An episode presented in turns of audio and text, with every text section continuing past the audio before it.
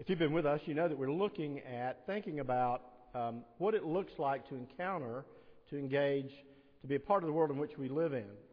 Uh, we have looked at Jesus, uh, specifically his engagement of a Roman soldier. What does that look like? What does that mean? Uh, and how he sort of engaged and entered into that man's life, appreciating his presence, his gifts, his service to the community. We also looked at the Syrophoenician woman. Uh, a great faith is the way Jesus describes her, and yet someone who's an outsider. And this morning we're going to look at someone, a group, quite differently. Uh, it's a group of children, children that would be actually being brought to Jesus. And the question that we have to ask is this how are we to engage them, to encounter them, to understand them, to think of them?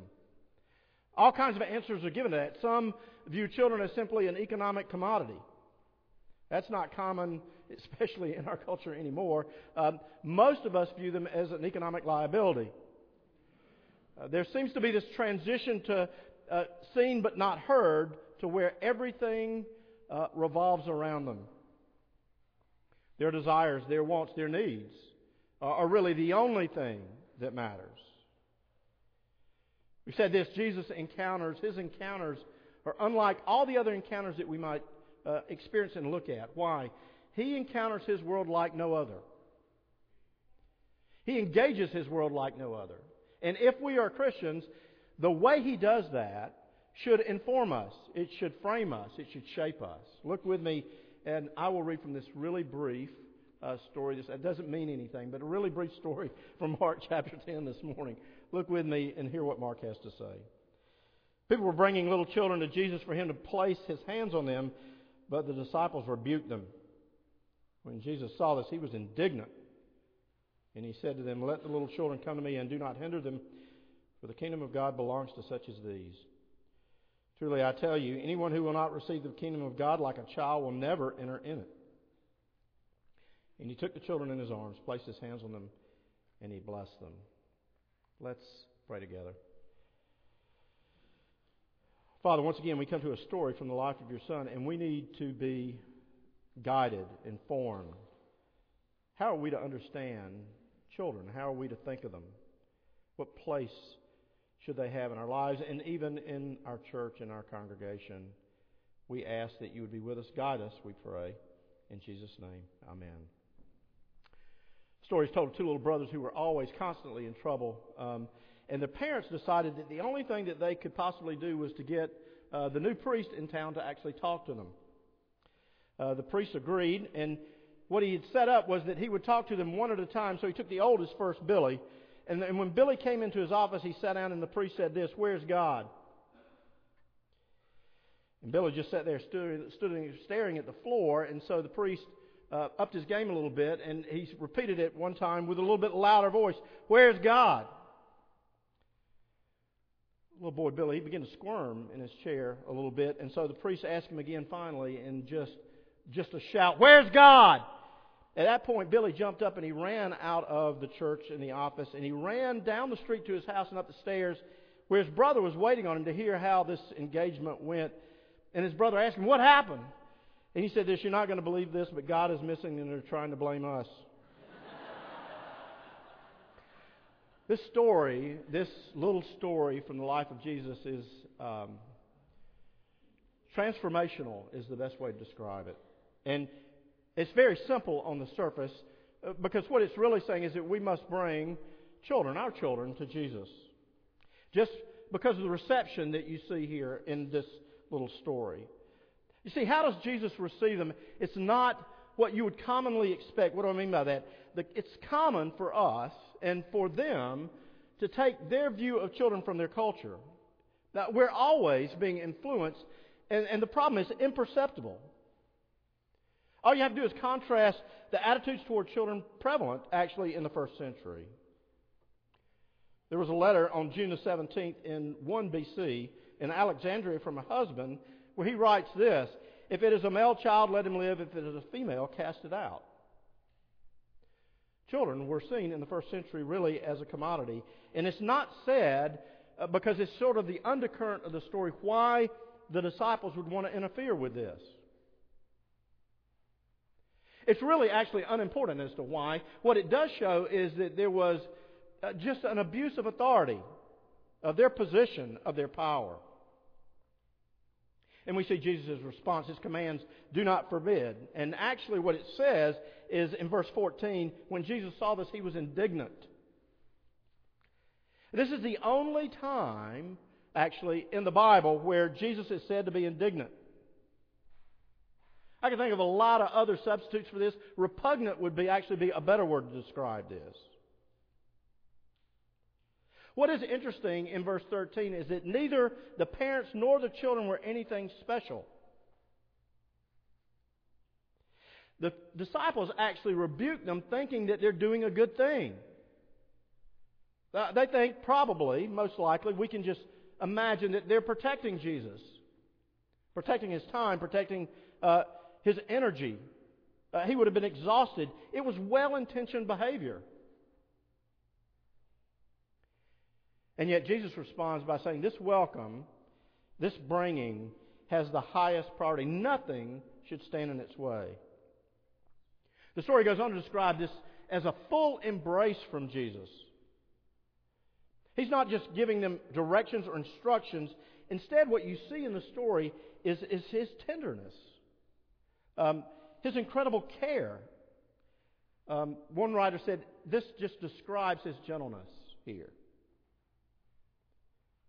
One of the things I'd really hate the most about the internet, um, uh, there's lots of them, but this one probably rises to the top, are, are the pop ups that I can't seem to get rid of. Yes, I know I've turned on the blocker and everything, but there's some, for some unexplainable reason, that have figured out how to get around that.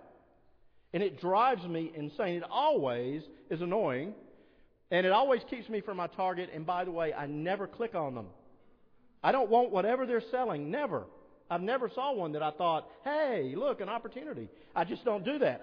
Um, here's the question Do we do everything possible to bring our children, to get them into Jesus' presence?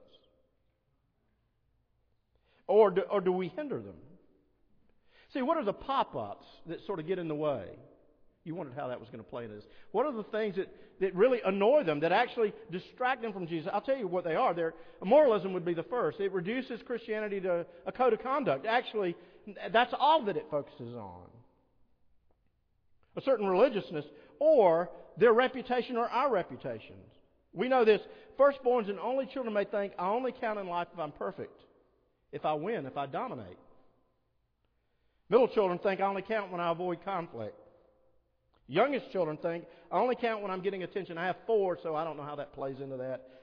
The fourth is probably a mixture of all this. Um, the truth is, every one of those is a lie. They all confuse the gospel, and none of them is really about Jesus at all.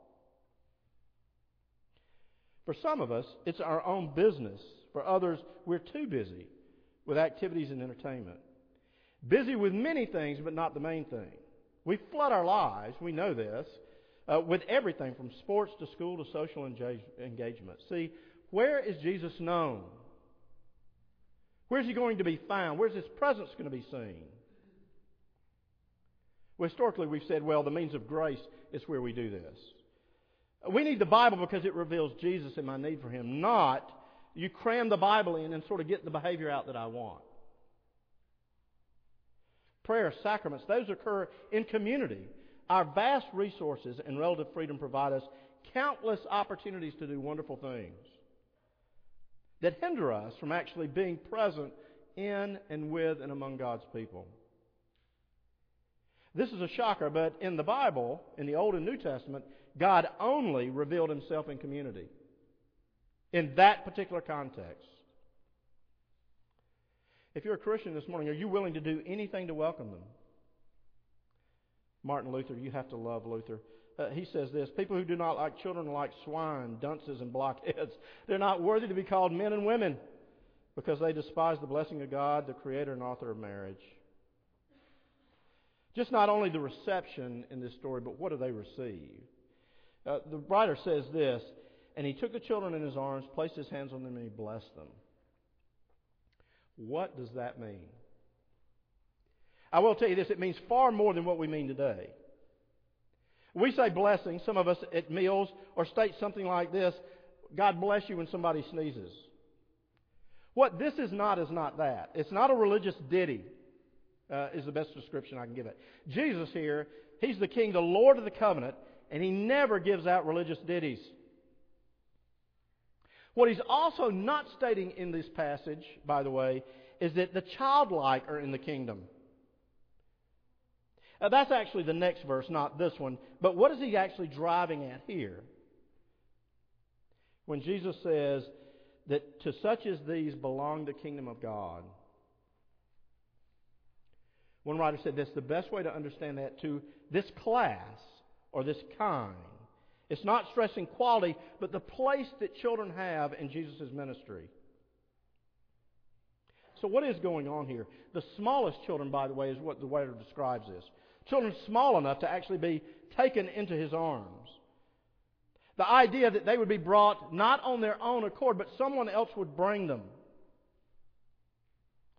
This idea of blessing really envelops everything that the Old Testament is about up to this point in time. It would have included all that Jesus has to offer, that's what he gives. And Jesus states this simply that they belong. The kingdom belongs to them. Not to people that are like them, but to actually to them. They are in the kingdom. The kingdom belongs to little children and that they're members of it. Forty years ago, there was a congregation in Philadelphia that watched as three nine year olds were baptized and joined the church. Not long after that, unable to continue because of dwindling membership, the church was sold. Uh, the building was dismantled. One of the boys was Tony Campolo, author and Christian psychologist at Eastern College in Pennsylvania. He remembers this. Years later, when I was doing research in the archives of our denomination, I decided to look up the church report for the year of my baptism. There was my name, and one of the guys that was with me, Dix White. He's now a missionary. Bert Newman was the other one. He's now a professor of theology at an African seminary. He said my name was there too. Then I read the report, the church report from that year, and this is what it said. It's not been a good year for our church at all. We have lost 27 members, three joined, and they were only children. Martin Luther says this. Um, when I preach, I regard neither doctors nor magistrates, of whom I have above 40 in my congregation. I have all my eyes on the servants, maids, and on the children. And if the learned men are not well pleased with what they hear, well, the door is open. Is the way he describes. Um, what you find in this story is there's not anything in them. I want you to notice that. They don't possess any qualities except for Jesus wants them and that God's grace is available. He wills it and He gives it to them. What this shows is there really are no second class citizens in the kingdom of God. These children, they belong to the fellowship of the saints. There's nothing that happens to them later that hasn't already happened to them. All of us here this morning, we sort of structure our priorities in life around what's important. That there's something more strategic, more significant in life, and certainly in the life of the church than children. It's not just what uh, they receive, it's also what they reflect. Look at verse 15 again. Truly, I tell you, anyone who will not receive the kingdom of God like a child will never enter in it. There's something about children that teaches us about the kingdom, about what it means to know Jesus that we wouldn't know without them. I'm just going to tell you what it's not. Uh, it's not that they're innocent and that they're humble. Because children, if you know any, have neither of those attributes. Um, these children, they needed Jesus. That's what really lies at the heart of this. What we see in this story is sheer receptivity, is the best way I can describe it. Luke uses the word infant. That is the smallest of children. All that an infant can do is receive. They have nothing to bring and everything to receive. They can merit. The idea that a small an infant can merit anything is absurd. What's also interesting is that children can't make demands. They're, they are the individual without status, is the best description.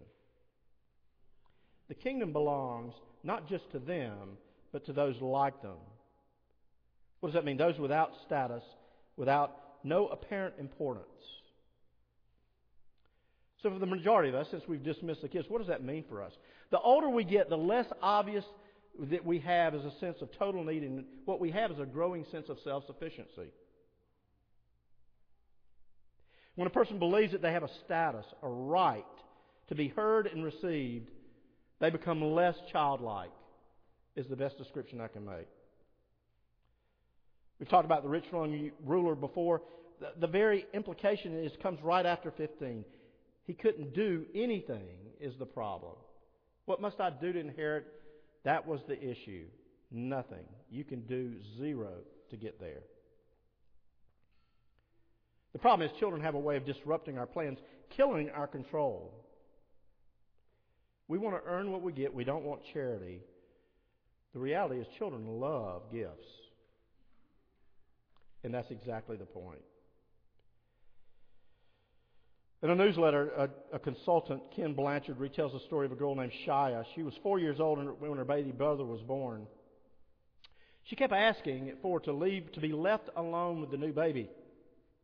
Well, they worried, uh, like more like most four-year-olds, she would want to uh, hit or shake um, or other things to, to this new intruder into the house. So they kept saying no. Over time, though they noticed she wasn't really showing any signs of aggression or jealousy. Uh, and they changed their minds about this, and they decided that they would let her be alone with the baby, but that they would leave the door cracked uh, so that they could watch and listen.